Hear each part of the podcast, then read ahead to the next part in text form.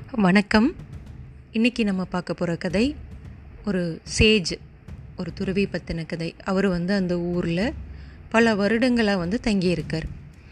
ஊர் பொதுவாக துறவி அப்படின்னாவே அவங்க வந்து ஒரு அமைதியான இடத்துல ஊருக்கு ஒதுக்குப்புறமான இடத்துல வந்து செட்டில் ஆகிக்குவாங்க மக்களோட தொந்தரவுகள் இல்லாமல் அவங்களோட ஸ்பிரிச்சுவல் லைஃப் அதுக்காக அவங்க வந்து தன்னை தன்னை தனிமைப்படுத்திக்கிட்டு வாழக்கூடியவங்க.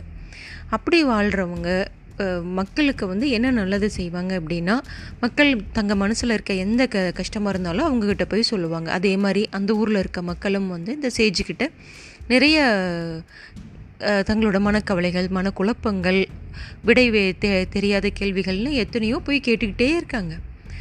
அப்போது திருப்பி திருப்பி திருப்பி திருப்பி இந்த சேஜிட்ட வர மக்கள் அதிகரிக்க சேஜுக்கு ரொம்ப சலிப்பாக போயிடுது இந்த துறவிக்கு வந்து மனம் ஒரு சலிப்படையுது. நம்ம இப்படியே இவங்களுக்கு சொல்லிகிட்டு இருக்கிறோம் இவங்க நம்மக்கிட்ட வந்து பதில் தேடி தேடி வந்துகிட்டே இருக்காங்க.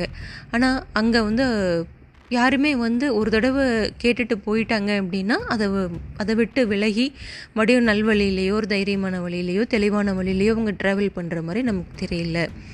இப்படி இருக்கனால அவர் வந்து ஒன்று செய்யலான்னு முடிவு பண்ணார். எல்லார்த்தையும் கூப்பிட்டாரு. கூப்பிட்டு நான் உங்ககிட்ட எல்லாம் ஒன்று சொல்கிறேன் அப்படின்னு சொல்லிட்டு ஒரு சூப்பர் ஜோக்கு சொல்கிறாரு அவர் சொல்லி முடிச்சோன்னையும் அந்த ஊரே சிரிக்கிறாங்க. அப்படியா சிரிச்சிங்களா? அப்படி கேட்டுட்டு திருப்பி வந்து அந்த ஜோக்கு சொல்கிறாரு அதே ஜோக்கு வார்த்தை மாறாமல் சொல்கிறாரு அதில் பாதி பேர் கூட சிரிக்கல. கவனிக்கிறாரு.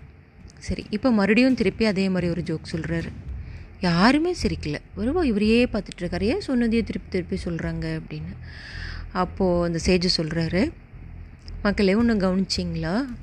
ஒரு அருமையான ஜோக் நான் சொன்னேன். எல்லாரும் சிரிச்சிங்க. அதை திருப்பி சொன்னேன். கொஞ்சம் பேர் தான் சிரிச்சிங்க. அதை மறுபடியும் திருப்பி சொன்னேன் யாருமே சிரிக்கல. எல்லோரும் என் மூஞ்சியவே பார்த்துட்டு இருந்தீங்க.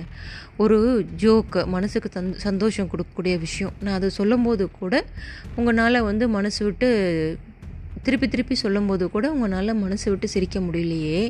ஒரு ஒரு கவலையை நான் எங்கிட்ட வந்து பதில் கேட்டு வர்றீங்க. ஒரு கவலைக்காக ஒரு விடையாக நான் ஏதோ ஒன்று சொல்லிடுறேன். திருப்பி அதே கவலையவே பேசிகிட்டே இருக்கீங்களே வாழ்க்கை பூரா.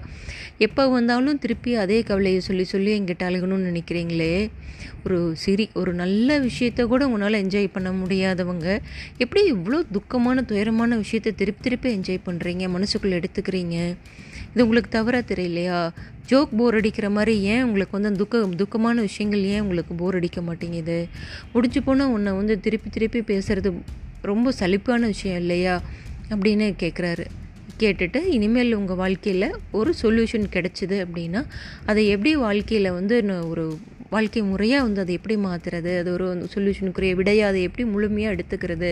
அப்படிங்கிற எண்ணத்தில் இனிமேல் பயணிக்கணும் நீங்கள் அப்படின்னு சொல்லிட்டு அந்த ஊர்லேருந்து கிளம்பி போயிடுறாரு. நன்றி.